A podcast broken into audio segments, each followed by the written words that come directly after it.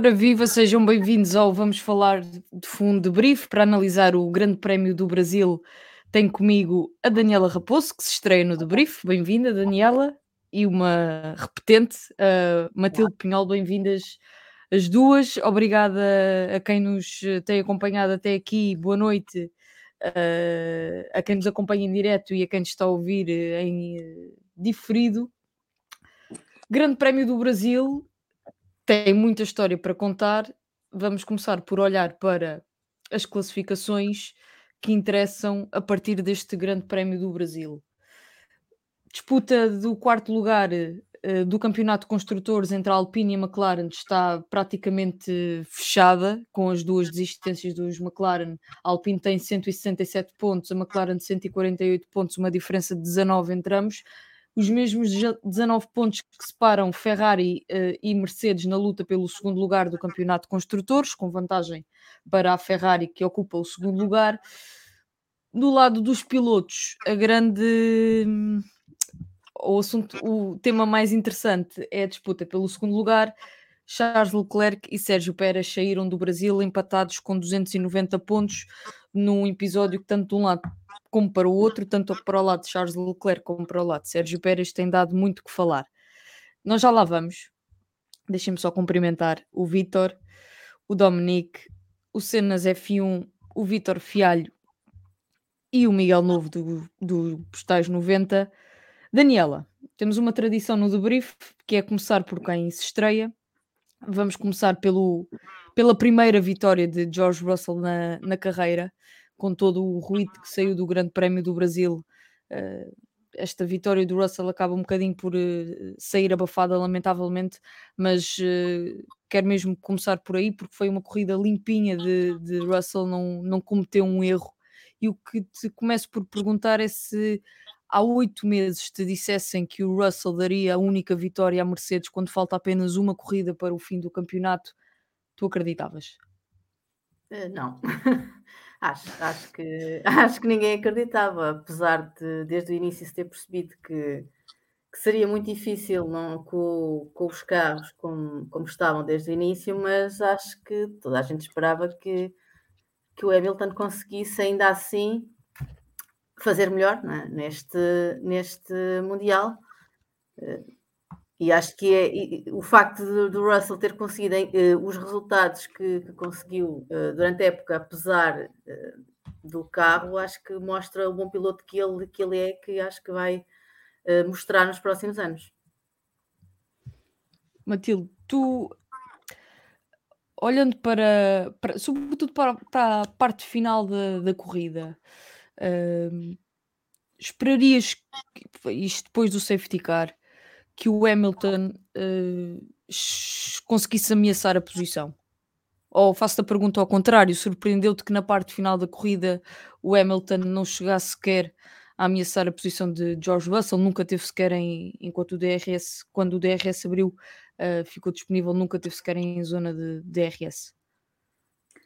Uh, eu acho que até é surpreendente se tivermos em conta que depois de, do recomeço da corrida logo após o, o segundo safety car, que o Hamilton uh, até partia em vantagem, no sentido em que tinha pneus mais. Um, ehm, com, ou seja, com menos voltas do que, do que o George Russell. Portanto, apesar de ser só duas voltas, ainda assim acho que ainda faz um bocadinho de. pode, pode fazer um bocadinho de, de diferença. Mas, mas pronto, uhum. a verdade é que o Hamilton teve um ótimo ritmo de corrida um, que, que, surpreendeu e que acho que mostra que a Mercedes, desde, desde a pausa de verão, conseguiu uh, recuperar todos os. Uh, pronto, conseguiu recuperar tudo que tinha uh, deix, deixado aquém uh, na primeira parte, na primeira parte da, da, da temporada. Um, e pronto, a partir do momento em que a Mercedes dá a ordem de que eles, os pilotos podem uh, correr livremente, uh, acho que foi só o George Russell saber o que estava em jogo e qualquer piloto de, no lugar dele tem de saber que não pode cometer erros nenhums e é saber e é conseguir jogar também um bocado com a parte mental e manter a cabeça fria para nesses momentos não digamos não vacilar e não deixar eh, escapar por entre as mãos eh, uma grande oportunidade que é como esta de ganhar o seu grande primeiro prémio na, na Fórmula 1 também na, na primeira época que fez pela Mercedes também acho que acho que isso também é de se notar. Uh, Daniela, tu olhando para a corrida do Hamilton, fica sempre um bocadinho condicionada à partida pelo incidente que teve com, com, com Max Verstappen, ou seja, poderíamos ter tido aqui mais luta, sobretudo entre os dois uh, pilotos da Mercedes, que eram teoricamente uh, à partida os pilotos em melhores condições para disputar a vitória. os Mercedes estavam inclusivamente melhor que os Red Bull este fim de semana. George Russell acabou por ter, não quero dizer a vida facilitada, porque, porque não é o caso, mas uh, não encontro melhor expressão, portanto vou ter que utilizar de não ter Lewis Hamilton uh, em total condição uh, no final da corrida por causa desse incidente.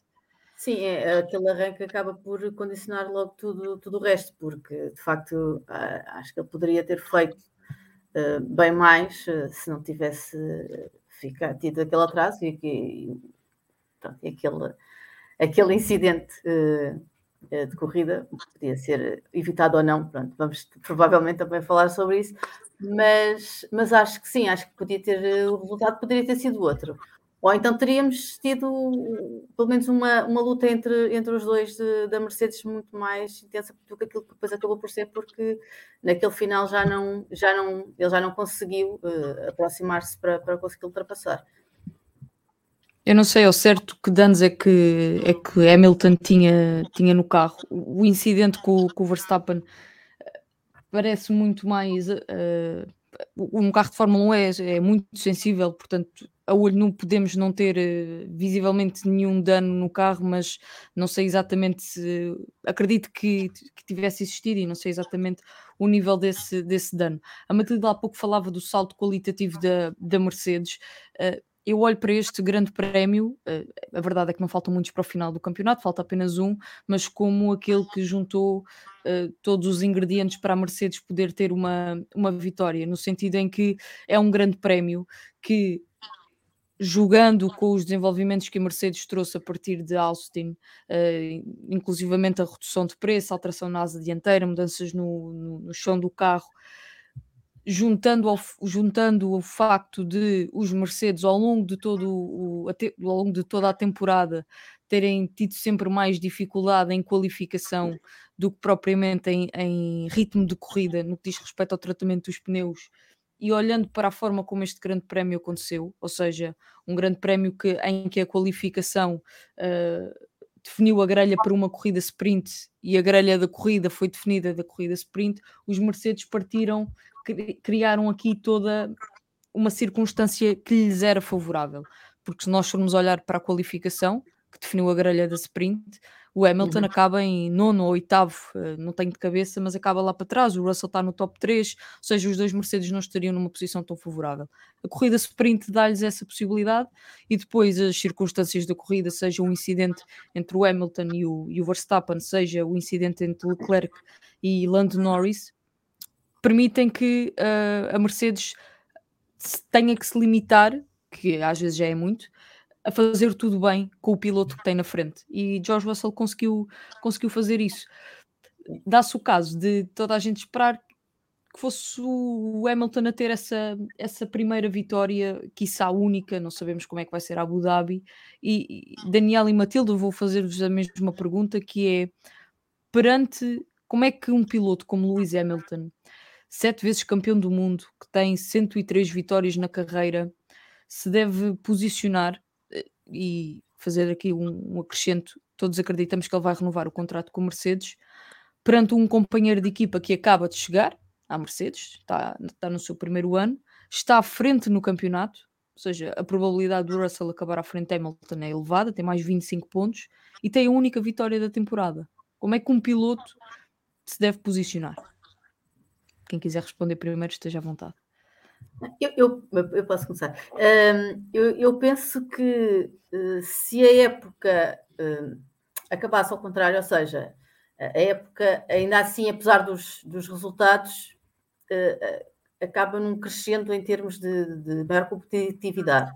Penso que isso poderá um, levá-la a estar confiante para a próxima temporada acho que se fosse ao contrário, talvez uh, se ele não sentisse que o carro poderia ter melhorias, que a Mercedes conseguia uhum.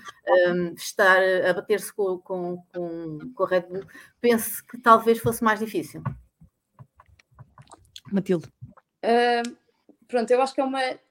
Ou seja, eu acho que é muito complicado. Uh, eu acho que essa pergunta é muito complicada de responder, porque a verdade é que nós inicialmente poderíamos pensar. Ou seja, porque à partida, o mais, acho que o mais fácil de pensar é que uh, é muito mais fácil, se calhar, para o Hamilton.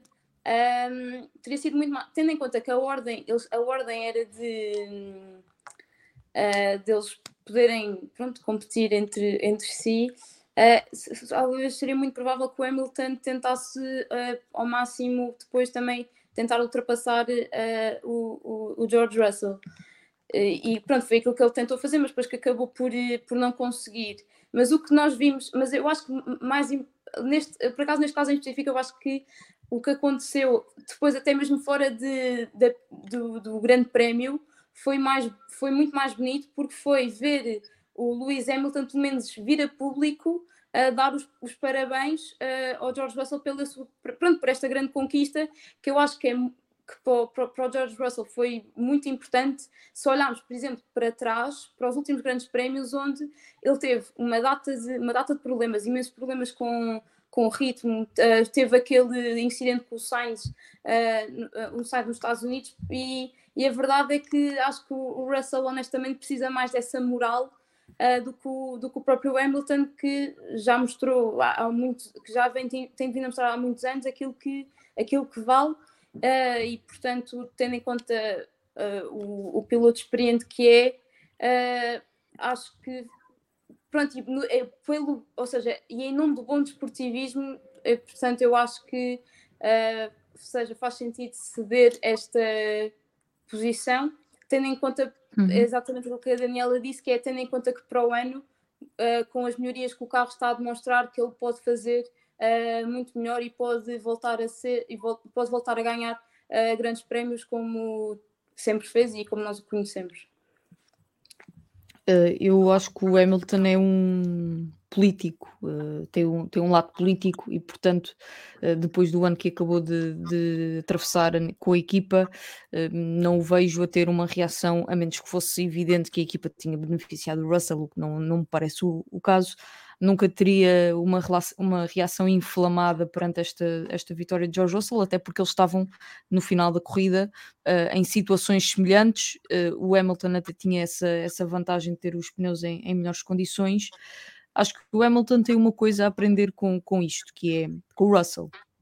O Russell foi muito inteligente ao longo da, da temporada na forma como se posicionou na equipa. Nunca chegou sempre, sempre ambicio, eh, ambicionou esta, esta vitória, mas nunca fez peito feito e nunca se impôs, uh, pelo menos de forma uh, bruta e violenta na equipa, mesmo quando o Hamilton estava a ter resultados piores, por razões que já falámos várias vezes aqui no debrief, soube manter-se no seu lugar e soube levar a sua avante sem levantar muitas ondas. Uh, e o Hamilton tem que saber fazer o mesmo, ao contrário. Uh, não sei se a relação entre os dois será sempre. Tenho ideia que é, não, é, não, não lhe quer chamar uma guerra fria, silenciosa. Não acho que eles sejam os melhores amigos, nem que de longe, nem que tenham uh, têm muito respeito um pelo outro, mas não é uma relação muito forte de, de companheiros de equipa, até porque isso não, não existe, tirando algumas exceções na Fórmula 1. Eh, mas acho que o Hamilton tem que aprender com quem está a lidar e não me parece que o Russell vá mudar de atitude para o ano no que diz respeito a, à forma como está em público e o Hamilton tem experiência suficiente para saber lidar com isso e só tem a ganhar se, se souber gerir uh, a sua posição na equipa sem levantar muitas ondas, fazendo com que a equipa faça aquilo que, que ele quiser. Aliás, o próprio Russell também, se nós pensarmos nele, também é muito político, de certa forma. É, é. E, portanto, a e, forma portanto, como ele geriu faz- este campeonato. Portanto, acho que faz mesmo forma- sentido, isso que estás a falar, de existir uma, uma espécie de guerra fria ah, entre eles.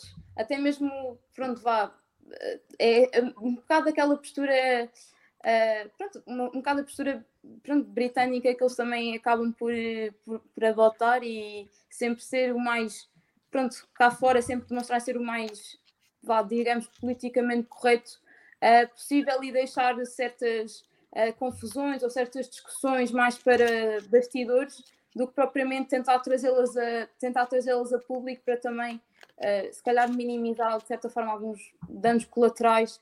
Porque a verdade é que muita gente no início da temporada também achava que, uh, que a rivalidade entre o George e o Hamilton poderia ser como uma como o Rosberg, por exemplo.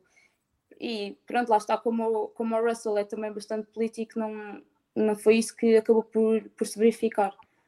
Deixa-me dizer isto da seguinte forma: eu acho que o Russell percebeu que não tinha nada a ganhar fazendo uma afronta ao Hamilton, e acho que o Hamilton tem que perceber, ou já percebeu, que não tem nada a ganhar fazendo uma afronta ao piloto que está a ser construído para ser o futuro da Mercedes. Porque o futuro da Mercedes não é o Hamilton. O Hamilton é o passado e o presente, que foi de muita glória para a Mercedes e de muitas vitórias, mas o Hamilton não representa esse futuro. Uh, e não tem nada a ganhar em afrontar esse futuro. E o Russell está a ser construído para fazer parte desse futuro, portanto, eles vão ter que saber, vão ter que aprender a conviver neste ambiente muito fino, que pode ser saudável, mas que tem que ser gerido com muita delicadeza, com um lado político também. Uh, e se alguém pensava que queria ver eh, algum tipo de azedume visível no Hamilton depois da vitória do Russell, eu acho que isso não foi visível e isso demonstra que o Hamilton uh, percebeu o tabuleiro em que se está a mover.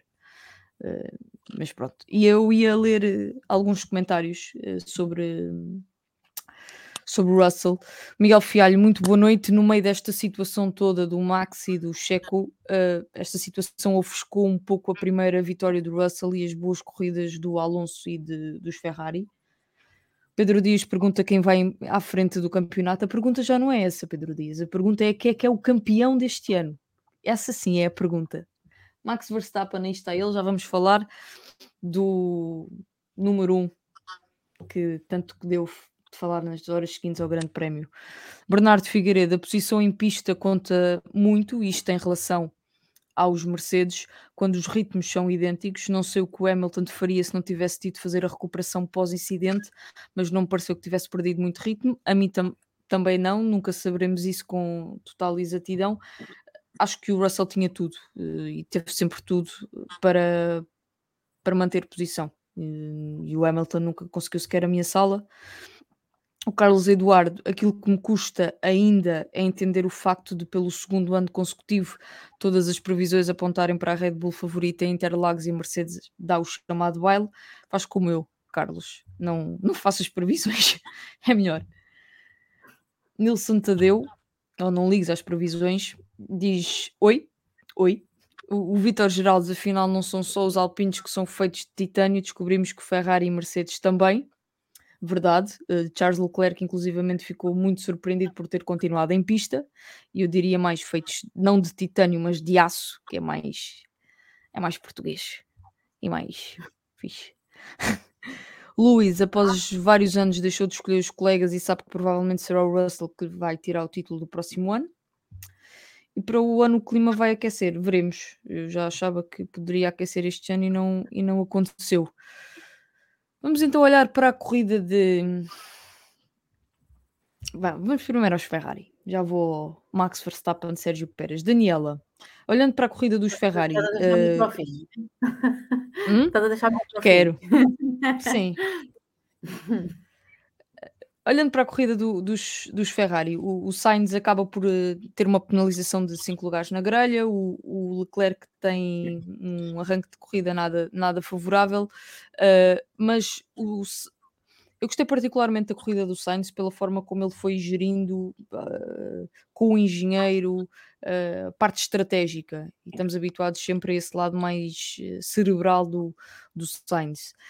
Isto para te perguntar se, se na corrida Sainz contra Pérez, hum, se, o virtu, se achas que o Virtual Safety Car no final da corrida deu o uhum. terceiro lugar do pódio ao Sainz, que estava obrigado a parar, a menos que quisesse fazer um último stint de médios com 30 e tal voltas, ou acreditas que o Sainz ia buscar o Pérez de qualquer uma das formas?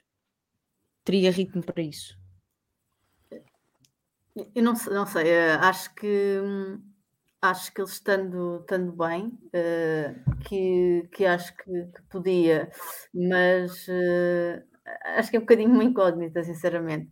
Uh, não, não, não, pronto, lá está também poderia ter acontecido o contrário e ter tido algum azar e mudar tudo. Mas, mas acho que, que, que, este, que talvez, talvez sim.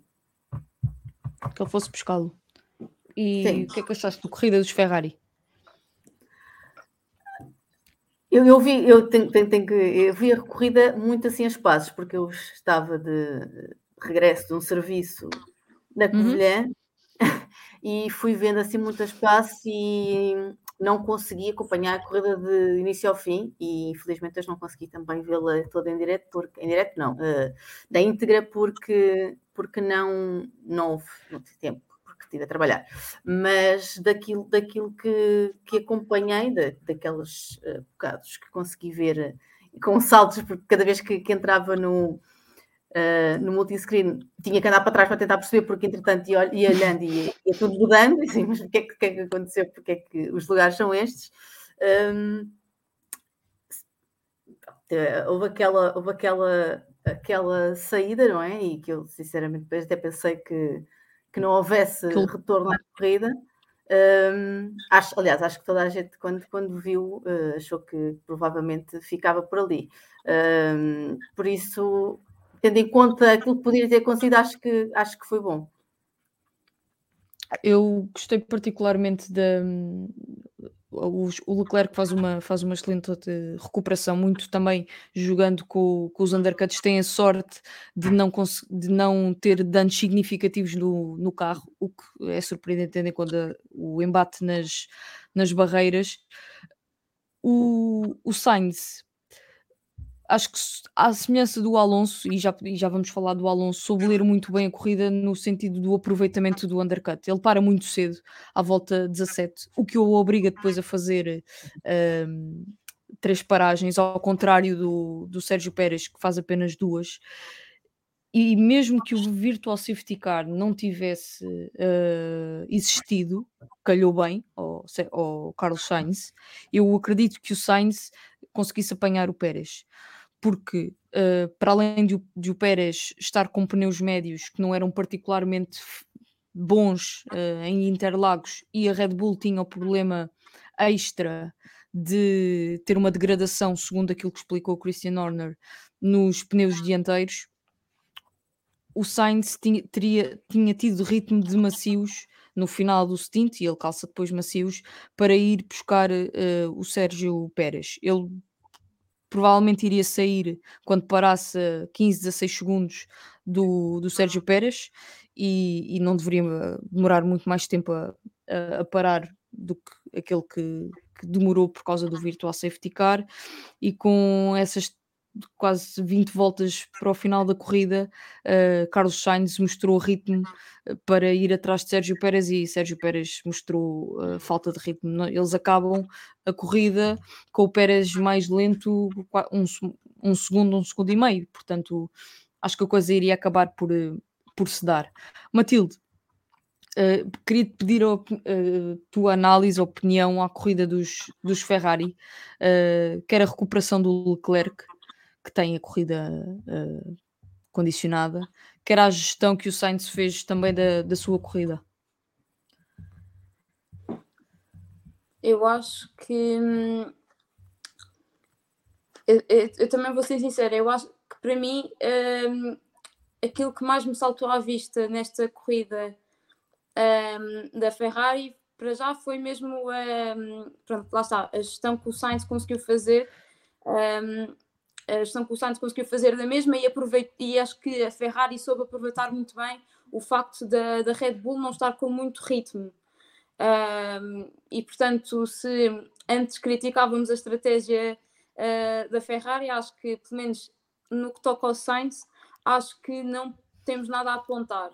E aqui falo até mesmo, por exemplo, com aquela questão de, do, do Leclerc, quando ele pede para, hum, para, ou seja, para pensar para a equipa da Ferrari pensar nos pontos do campeonato uh, para ele uh, e depois a Ferrari, um, porque, ou seja, se, se houvesse uma troca de posições entre, entre, entre o Sainz e o Leclerc, o, o, o Leclerc ficava com, uh, com mais três pontos, o que pronto, se calhar para o campeonato teria ajudado e não ia para Abu Dhabi empatado com o Pérez em termos, de, em termos de pontos, mas a verdade é que ainda não se sabia bem se.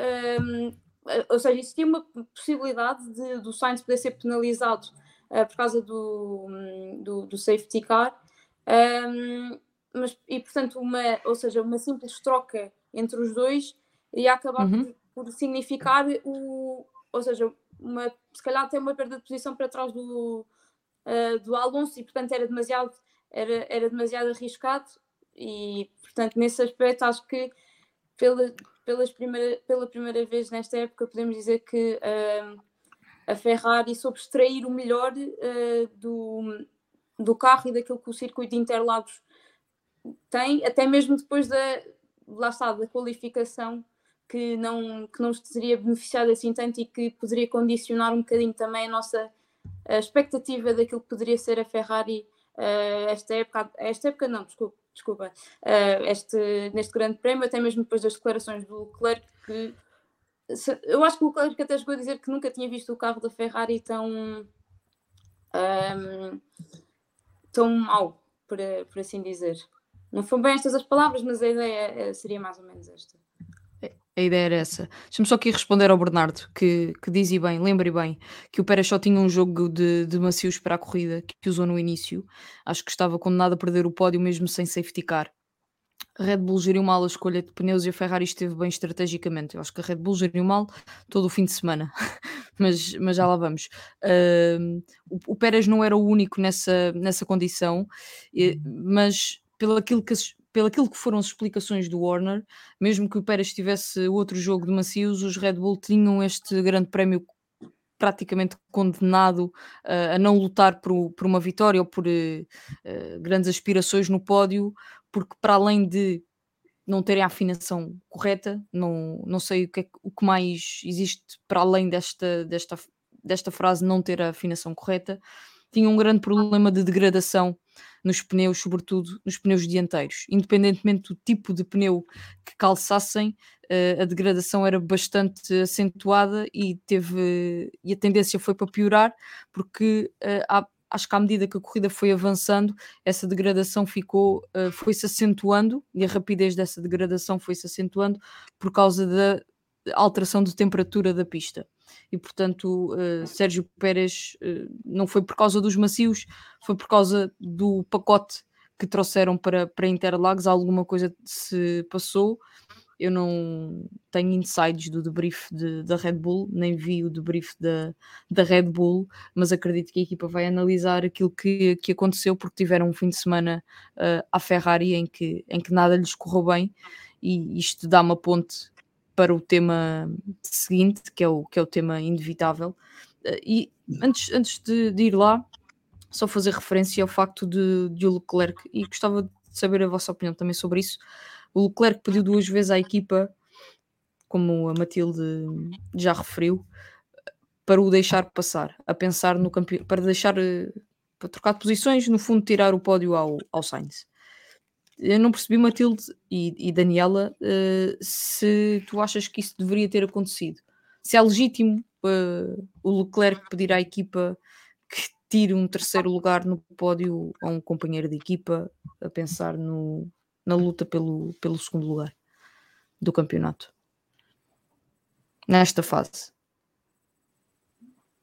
Pedir, pedir é sempre, quando é, quando é pedido, Acho que é muito mais complicado. Acho, acho que, acho que é, quando é a própria equipa a definir isso, eh, é, parece-me parece uma coisa mais, mais, mais certa e porque também em princípio estará mais ou menos, eh, ou não, ou não, está, ou não está, porque pronto, depois estas coisas eh, às vezes parecem estar definidas e outras vezes vai saber e não. Mas no caso da Ferrari, acho que a, acho que a hipótese tinha sido colocada no, no, é no pois. É antes da corrida.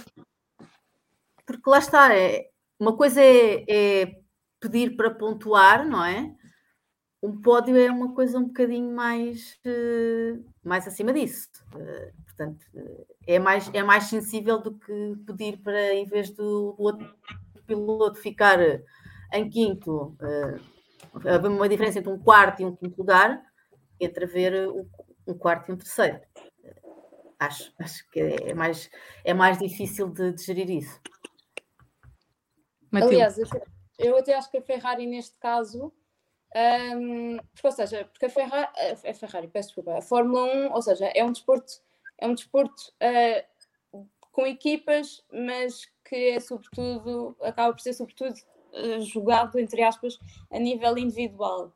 E neste caso eu acho que a Ferrari lembrou-se que, lá está, é uma equipa e que não é só o, o Leclerc que tem, uh, de certa forma, que está, uh, que está em jogo. Aqui também está ainda um. Por acaso não sei uh, qual é que é a diferença do campeonato de construtores entre a Mercedes neste momento e a Ferrari. Não tenho noção. 19 pontos. Pois lá está. com, ou seja, com essa margem tão.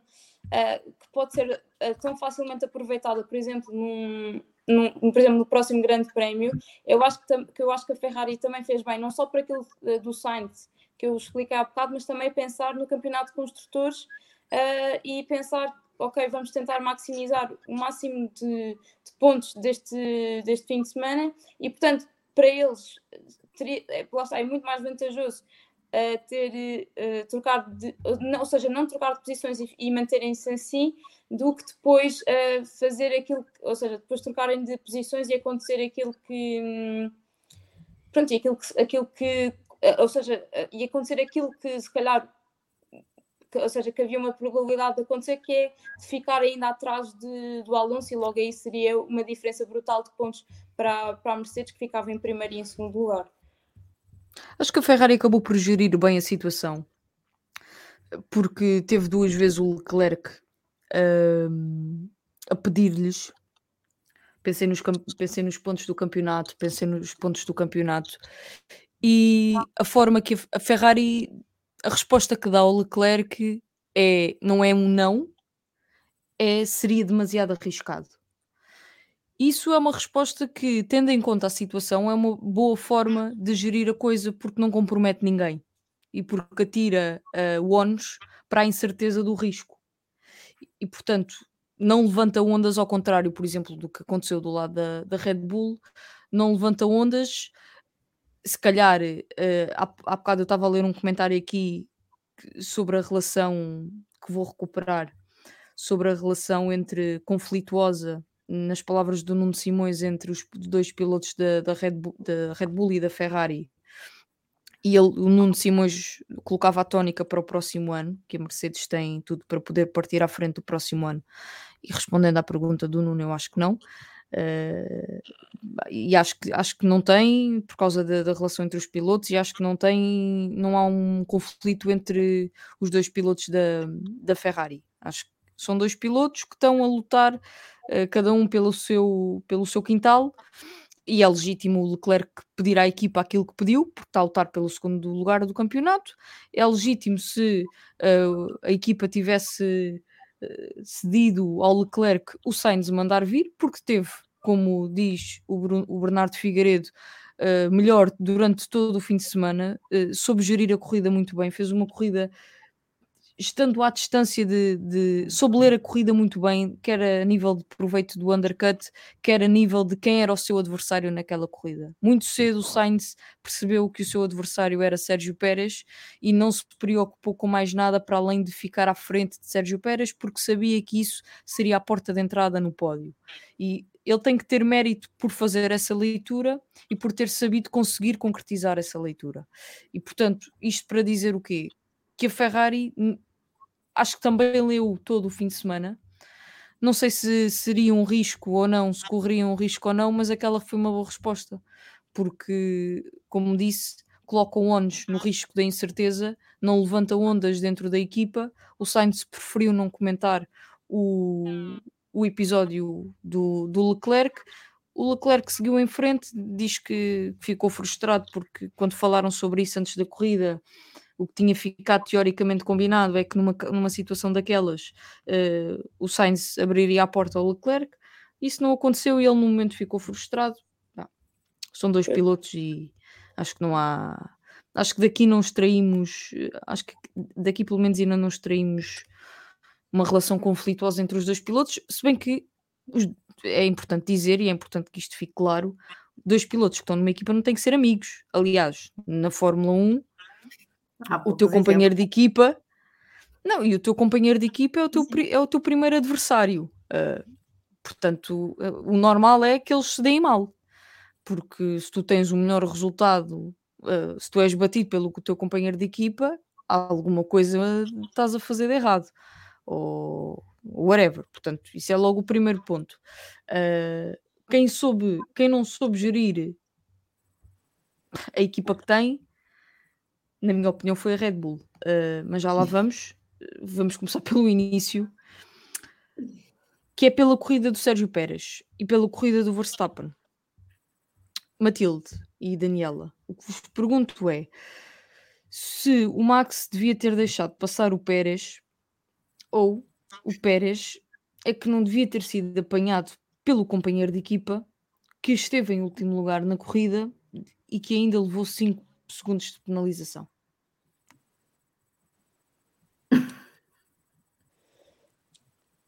É assim, eu tan, acho. Tan, tan, tan. Eu honestamente, eu acho. Eu neste caso eu não consigo. Uh, Faz-me um pouco de confusão defender o Max. Uh, e, eu, e lá está, eu não, eu, não, eu não sou nada. E acho que não sou nada suspeita nisso, porque já elogiei o Max bastantes vezes aqui no debrief mas uh, tendo em conta que para a Red Bull, todos os, ou seja, tanto o campeonato de construtores como o campeonato de pilotos está fechado, uh, eu acho que foi ser mesmo mau colega, um, ser mau colega de equipa, uh, aquilo que, aquilo, ou seja, aquilo que o Verstappen fez foi um bocadinho de uma má atitude e não ser bom colega de equipa para o, para o Pérez.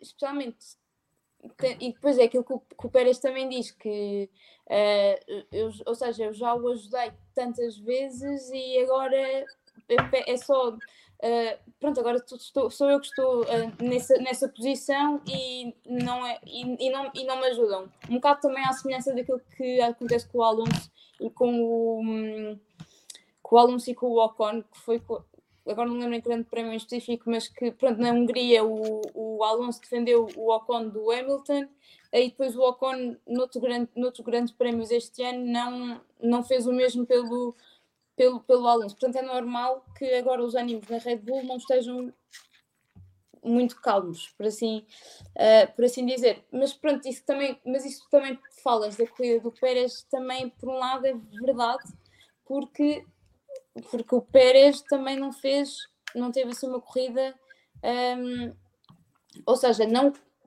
via-se via claramente que o Red Bull não estava bem a partir do momento em que teoricamente tem um carro melhor que a, que a Mercedes e o, e o Pérez teve imensas dificuldades, pelo menos deu-me a entender que teve imensas dificuldades a chegar perto, um, a chegar perto do Russell. E, e um mais à melhor carro corrida. teoricamente que os Alpine foi passado por Fernando Alonso. Sim, lá está, lá está pronto. Um, e depois, ainda mais à frente na corrida, conseguiu, de, uh, conseguiu defender, ou, seja, também noutra, noutra competição, mas desta vez com o Hamilton, não com o Russell, ele conseguiu ainda defender um pouco o Hamilton, mas umas voltas mais tarde acabou por também ser ultrapassado por ele. Um, portanto, lá está. É uma, é, uma, é uma situação também complicada, mas acho que não apaga uh, a má atitude do, do Max? Eu já vou dar a minha opinião. sobre este assunto. Deixa-me só aqui responder ao Vitor Geraldes. O Sainz comentou a situação do Leclerc, disse que ninguém o avisou e que não tinha problemas nenhums em dar posição. Eu não sei uh, onde é que tu viste isso, Vitor. A declaração que eu vi foi ninguém do Sainz, a declaração do Sainz que eu vi foi ninguém falou comigo durante a corrida, eu soube da situação meia hora depois de sair do carro e, portanto, não tenho nada a comentar. Foi a citação que eu vi do Sainz em vários órgãos. Se ele uh, disse que não tinha problemas nenhums em dar posição, aquilo que eu te pedia, Vitor, era que partilhasse esse link aqui com o pessoal para poder porque ele pode ter falado a outro meio de comunicação social e ter desenvolvido a, a sua posição sobre o episódio com o Leclerc. Isso é sempre útil de, de ler. Daniela. Eu, que dizer? Anterior, né? Eu acho que, é, acho, que foi, acho que foi egoísta. Percebo, percebo que quem está habituado a ganhar não seja fácil se deixar uh, perder um lugar, mas uh, até porque, tendo em conta que, lá está, tudo o que já aconteceu para trás e em situações em que foi ajudado pelo, pelo companheiro de equipa, neste caso, ainda por cima, não tendo, não tendo nada a perder, nem tendo grande coisa a ganhar para além daquilo que já ganhou, portanto, não, não, não consigo compreender. Quer dizer, consigo compreender porque há um histórico, não é? Mas acho, acho que, que, é, que é isso. Acho que é, foi muito egoísta e, e parece-me até que lá está, tendo em conta que até há uma ordem clara, não é? Um, põe até a própria equipa numa situação delicada e, e, acho que era tudo evitável. Eu, na verdade, acho que a Red Bull se pôs numa situação delicada a partir do momento em que sabe que há uh, que a Fórmula 1 tem liberdade de pôr no ar as, aquele tipo de comunicações. Sim. E uh, a Red Bull sabia disso quando pediu ao Max para deixar passar o Pérez ou quando fez aquela combinação. E sabia disso quando questionou o Max a, da razão pela qual não o tinha feito, ou o que é que tinha acontecido para não ter, não ter cedido posição. E pôs-se a jeito para levar a resposta que levou.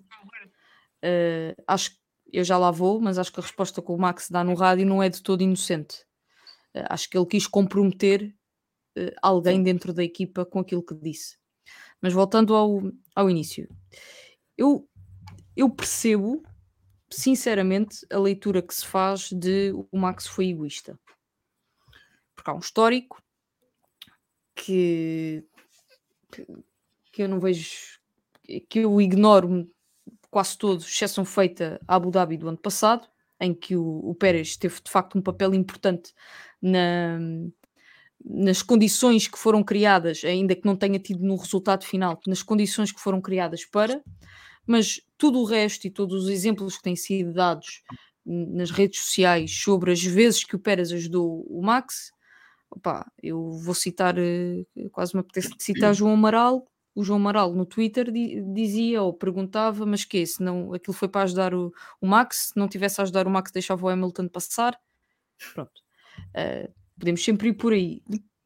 Paz-me, nós estamos aqui a falar de deixou passar, não deixou passar. O Max termina em sexto lugar, tem oito pontos, o Pérez termina em sétimo lugar, tem 6 pontos, Leclerc e Pérez vão empatados com 290 pontos. Estamos aqui a falar de 2 pontos que o Pérez, ou que teoricamente que o Max roubou ao Pérez.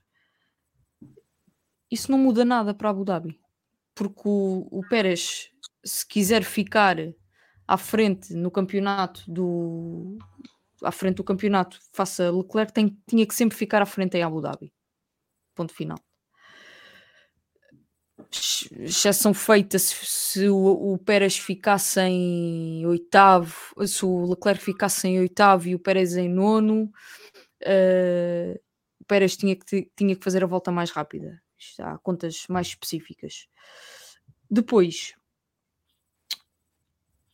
eu não custa-me aceitar que um piloto tenha que deixar passar uh, um colega de equipa que está a lutar pelo segundo lugar e que faz a corrida que o Pérez fez, que foi uma corrida miserável. Uh, e foi miserável uh, ao ponto do, do, do, Max que teve a corrida que teve acabar a apanhá-lo com ou sem ordens de equipa para o Pérez o deixar passar o Max ultrapassava-o sem problema, tinha ritmo, tinha pneus para isso tinha capacidade para isso, não tinha danos no carro que o impedissem de fazer isso e não percebo muito bem qual é a ideia da Red Bull, o buraco em que a Red Bull se põe, porque a Red Bull toma a iniciativa e a Red Bull é a que mais me chateia no meio disto tudo. A Red Bull toma a iniciativa de dizer: Ok, Max vai atrás do Alonso e do Leclerc para lhe roubar pontos. Faltam, eu até vou ver, quando a Red Bull diz isso, estamos à volta 67, 8, 9, 10, 71. Faltam 4 voltas para o final da corrida. O Max está a 2.8 do Leclerc e a 1.6 de, uma outro, de um outro piloto chamado Fernando Alonso. Com 4 voltas para o fim da corrida, qual é a ideia da Red Bull? Que o Max vai conseguir passar uh, o Alonso num abrir e fechar de olhos, que é um piloto que não é nada bom defender-se e que vai recuperar quase 3 segundos ao Leclerc e ainda conseguir ultrapassá-lo com 4 voltas do fim não percebo. E depois a lógica que fazem de a comunicação para o Pérez, se ele não conseguir e depois ele devolve-te a posição, enfim, uh, acho que é tudo mau. Uh, eu, acho, e, eu acho que eles estavam confiantes de que não haveria problemas, e se calhar o problema é esse. Eles confiam que o Max, não tendo nada a perder, não haveria problemas e, e assumem isso. E eu acho que a questão do, a questão do Pérez um, não é tanto pelos pontos, sinceramente, eu, obviamente que, que, é pelos pontos também, mas eu acho que é, ele ficou realmente sentido com a atitude do companheiro de equipa que ele sente que já ajudou, mais do que o facto de ganhar mais ou, não, ou menos pontos. Acho que é, é muito verdade. mais a atitude. Pá, e se tu quiseres, eu, eu acho que o Max foi um, pouco inteligente na forma como se expôs. Foi, terá sido fiel às razões que, e já vou falar sobre isso, que invocou junto à equipa, mas expôs-se a uma situação que não precisava. Porque ele não tem nada a perder nem a ganhar, eu podia arrumar aquilo. Agora, eu acho que a Red Bull também tem que conhecer o piloto que tem dentro de casa. E há pilotos que não, não deixam passar colegas de equipa. E o Max não é o único na história da Fórmula 1. E há pilotos que estão em determinadas equipas para deixar passar pilotos que estão a lutar por campeonatos. E o Pérez é um desses pilotos. E se o Pérez não tivesse ajudado o Max da forma como ajudou, se calhar já não estaria na Red Bull. E já assistimos a esta história em tantas outras equipas. Pá, é vida. Uh, concordo ou não, com, ou não se concordo com isso, com essa lógica, é a vida. Temos que se calhar começar por assumir uma posição de concordamos ou não concordamos com ordens de equipa. Isso já é outra coisa. Mas há pilotos que estão em determinadas posições para cumprirem determinadas tarefas e o Pérez é um deles. E depois há a questão invocada pelo. Antes, antes de ir lá, deixem-me só ler o comentário do Ângelo. Se o Max tivesse cedido posição, teria mostrado uma elevação enquanto piloto muito superior a não o ter feito. Isto, deixa-me só lembrar que ainda bem que o Grande Prémio do México já foi, senão isto ia ser um festival desgraçado aquilo que o Max uh, fala do Mónaco de, do verão passado. Uh, há uma teoria que anda a circular a partir das palavras do Max. E antes de ir aí, peço desculpa.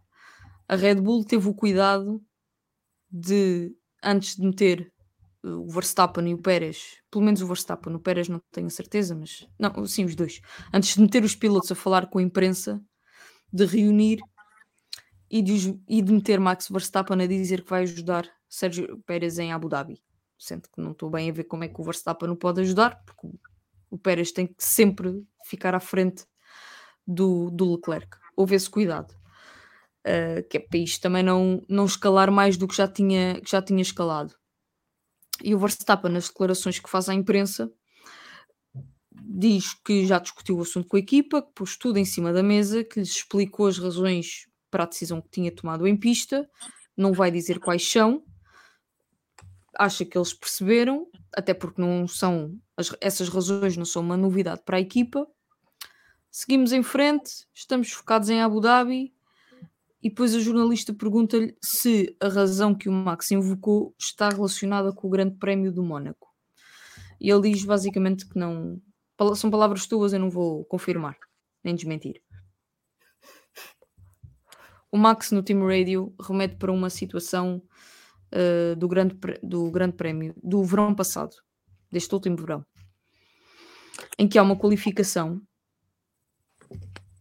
na Q3 pilotos fazem duas tentativas. Eu não tenho que explicar aqui uh, o quão importante é a posição em pista do, no Grande Prémio do Mónaco.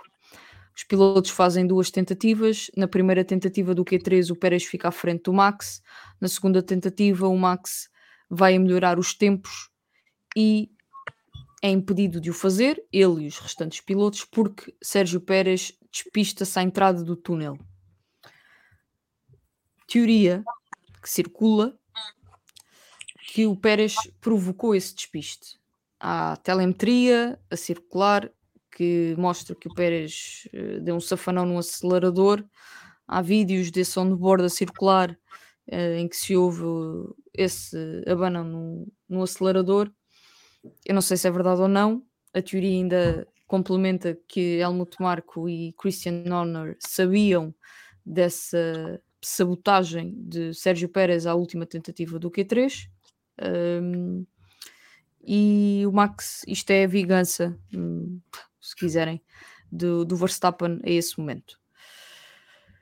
São tudo teorias, e esta teoria é fácil de comprovar porque uh, a FIA tem forma de provar se isto é verdade ou não, porque a FIA tem a telemetria e consegue perceber se uma, um despiste, um acidente é provocado ou não pelo um piloto. Isso foi provocado, há penalizações, acho, creio eu, que para isso, se foi de propósito para isso, mas isto é tudo lamentável. Uh, é lamentável que haja este ressabiamento, uh, é lamentável a forma como a Red Bull geriu isto, é lamentável que a relação entre dois pilotos fique marcada, que era cada um sabia o seu papel, aparentemente fique marcada por isto, e quando na verdade, no final do dia, só importa o segundo lugar do campeonato independentemente daquilo que acontecer, o Leclerc, o Pérez tem que ficar à frente do, do Leclerc nem Abu Dhabi. Tudo isto era perfeitamente evitável se tivesse sido gerido de outra forma. Aliás, Dito até isto, agora a pegar até nesta situação, pronto, neste, pronto, lá está, são só teorias, mas eu tenho achado muito engraçado uh, as pessoas chamarem isto um crash gate 2.0. Relembrando Repara, aquilo, um tudo isto só intoxica com o sim, sim. com o Nelson Piquet Jr. em Singapura. Tudo isto só, só contribui para o ambiente tóxico que já se vive há, há muito tempo na, na Fórmula 1. E, e é por isso que também seria importante uh, a FIA pronunciar-se, porque há uma acusação que é grave, uhum. que é um piloto que provocou um acidente deliberadamente para prejudicar uh, em primeira linha o colega de equipa, porque o, o Pérez não só vence, acabou por vencer o Grande Prémio do Mónaco, como saiu à frente do Verstappen para a corrida. E, e a coisa resolvia-se aí, pronto. E o Pérez sofreria as consequências por ter provocado esse acidente. E eu, não, eu tenho algum, sempre algum receio em falar sobre este assunto porque acho que nós estamos sempre de alguma forma a contribuir para esse ambiente tóxico. É, é difícil ignorarmos esse, esse assunto, mas eu não, não queria fazer mais, muito, muitas mais considerações sobre, sobre isto. Acho, acho tudo lamentável, acho que foi tudo mal gerido, uh, que, sobretudo a parte da Red Bull. Sobretudo, se, a Red Bull, se é verdade que o Helmut Marko e o Christian Horner sabiam, mais surreal é eles terem, através do, do engenheiro, exposto essa, essa situação em público de forma tão clara, ou levado a que essa situação ficasse exposta de forma tão clara, e, e é o que disse há pouco, uh, isto tudo por causa de um segundo lugar de um campeonato que independentemente daquilo que acontecesse entre o Verstappen e o, e o, e o Pérez nesta corrida, o Pérez obrigatoriamente tem que ficar à frente do Leclerc para segurar o segundo lugar. Ponto final. Mas não sei se querias dizer mais alguma coisa, Matilde. Não, não, não, tava, era só mesmo fazer, pronto, era fazer um comentário irónico de Uh, ou seja, de, de, chamarem isto de, de crash gate, e concordo absolutamente com o que acabaste de dizer relativamente a tanto, ao, tanto à parte do ambiente tóxico como que a FIA tem que se pronunciar o mais rapidamente possível sobre isto, porque é a única forma de também conter danos, uh, dan danos colaterais, uh, situações destas que são, que são gravíssimas e que hum, mais vale meter tudo já em pratos limpos antes de acabar, uh, se calhar antes de acabar a temporada, uh, do que arrastar o assunto e de, dar aso à imaginação uh, das pessoas que é que como já vimos pelo nome Crash Gate 2.0 é bastante, é bastante grande. Daniela, queres acrescentar alguma coisa? Não, em relação a, em relação a isso, não. acho, acho que tem o ambiente para a última corrida vai, vai ser engraçado. Sim, até, até porque é sempre bom, uh, já, que, já que o título está resolvido, nós termos um, alguma coisa para onde olhar. Sim, e sim. acho que uh, nunca pensei que ao acabar esta temporada de Fórmula 1 a grande emoção seria a luta pelo segundo lugar. Isto é quase um. Nem ninguém, nem ninguém disse isto, mas isto é quase um remake do ano passado, mas do segundo lugar. Porque os dois pilotos chegam em, em igualdade na, à última corrida e, e espero que essa, que essa segunda posição do campeonato seja decidida não com decisões, passa a redundância da direção de corrida, mas que seja decidida na última volta do, do Grande Prémio da Abu Dhabi. O nosso tempo está a chegar ao fim. Eu queria ainda fazer uma curta referência à corrida de, de Fernando Alonso, que sai de 17 para acabar em, em quinto lugar. Para mim é o melhor em pista uh, e a corrida de Fernando Alonso será uh, aprofundada e a corrida tanto de, de Sebastian Vettel, de, de Valtteri Bottas, que fazem também belíssimas corridas, serão aprofundadas na quarta-feira, não vamos falar de full em direto. Queria só saber uh, os vossos destaques, para além destes top 4 que falámos, quem é que quem é que destacam de, na corrida? Não, eu... E porquê? Destacar até certo ponto, não é?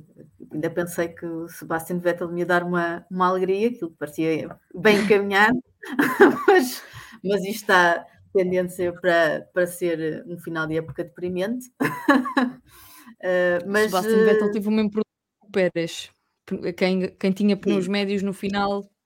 Sim, mas uh, acho que acho que ele está, lá está, mais uma vez a mostrar que de facto ainda, ainda tinha com um carrinho um bocadinho melhor, ainda tinha muito para dar à Fórmula 1 e a pena que, que isso não aconteça e que, que, se vá despedir agora nesta última corrida que tem tudo para ser deprimente nesse sentido. mas, mas gostei, gostei muito de, da corrida dele ainda assim. Eu acho que a semelhança, da, eu acho que a semelhança daquilo que o Alonso fez, acho que também podemos acho que também neste caso também devemos dar um bocadinho de atenção àquilo, apesar de com menos ritmo, acho que também devemos uh, olhar para a corrida do Ocon e, e lá está. E, e, eu acho que é a mesma diferença, e é a diferença entre a McLaren e a, e a Alpine. Uh, é o facto de os dois pilotos da, da Alpine, maioritariamente em todos os grandes prémios, conseguirem uh, estar na, na zona de pontuação enquanto por um lado a McLaren, que é eh, imediatamente a rival da Alpine, normalmente só ter o, o, Norris uh, em lugares de, pontuação, o Ricardo nunca Sim. consegue passar do, para lá do. Pronto, nunca consegue passar para o, para, para o top 10. Uh, eh, e acho que essencialmente foi, essa é uma das diferenças mais uh, notórias do porquê também de, da McLaren estar atrás da. Uh, está, está, pronto, estar atrás da Alpine. Um, sim. E, e, outra coisa foi também, pronto, lá está, mas para mim mesmo, ou seja, para mim também é muito difícil falar de outros pilotos que se tenham destacado uh, fora desses que, todos que tu, que tu mencionaste, porque para mim o melhor foi mesmo. Uh, foi mesmo o Alonso, portanto, a seguir melhor a ele só. Mas podes repetir. Ah, pronto. Há gravos repetidos. Achei que tinha de trazer. Achei que tinha de trazer. Não, não, não. Não, mas para mim, não, mas por acaso para mim foi mesmo, foi mesmo Alonso. Eh, e até mesmo para aquilo que estavas a falar do, ou seja, é um bocado aquela ideia do Sainz de, de usar o undercut que ele percebeu uhum. que, de, ou seja, porque ele usou esta mesma estratégia uh, duas vezes e, e, depois, pronto, beneficiou do DRS, mas uh, acho que não, acho que, ou seja, o facto de ter beneficiado em certos momentos do, do DRS uh, não apaga de todo que apaga tudo, tudo o resto que, pronto, tudo o resto que ele fez e depois até mesmo com, depois do safety car Uh, quando ele acho que começou em nono depois do, do, segundo exato do segundo safety car e, e começou com pronto, começou com, com macios e recuperou, voltou a recuperar mais uma vez uh, as posições que as posições que tinha perdido uh, anteriormente também temos esta questão interessante, o Ângelo, se achamos que o Alonso consegue ultrapassar na classificação o, o Ocon uh, em Abu Dhabi. Uh, o Ocon tem neste momento 86 pontos, o Alonso tem 81. É difícil tendo em conta os lugares que eles estão a disputar, não é impossível, porque já vimos algumas vezes o Ocon terminar fora dos pontos e o Alonso dentro dos pontos, mas isto na Alpine, a imprevisibilidade é uma coisa constante. O Alonso eh, estaria seguramente muito à frente de Esteban Ocon, não fossem a, a quantidade de problemas mecânicos que teve ao longo da temporada, incluindo no, no, último, no último Grande Prémio. Nós voltamos no próximo fim de semana para analisar o Grande Prémio da Abu Dhabi para olhar para a corrida, a última corrida de Sebastian Vettel na carreira, para também olhar para a última corrida de Daniel Ricardo. Ainda não sabemos exatamente como é que será o futuro de, uhum. de Daniel Ricardo, mas é uh, a última corrida à partida como, como piloto de Fórmula 1, pelo menos para já. Na quarta-feira ah, vamos falar de, de FUM em direto, habitualmente às uh, nove da noite. Obrigada a todos aqueles que nos acompanharam em direto, obrigada também a todos os patronos que nos ajudam a manter eh, este, este podcast. Podem continuar a acompanhar-nos nas redes sociais e ouvir-nos nas diversas plataformas que existem para, para ouvir podcast. Daniel e Matilde, mais uma vez obrigada por terem, por terem estado aqui comigo. Beijinhos, saudinha, até para a semana. Tchau, obrigada. Tchau.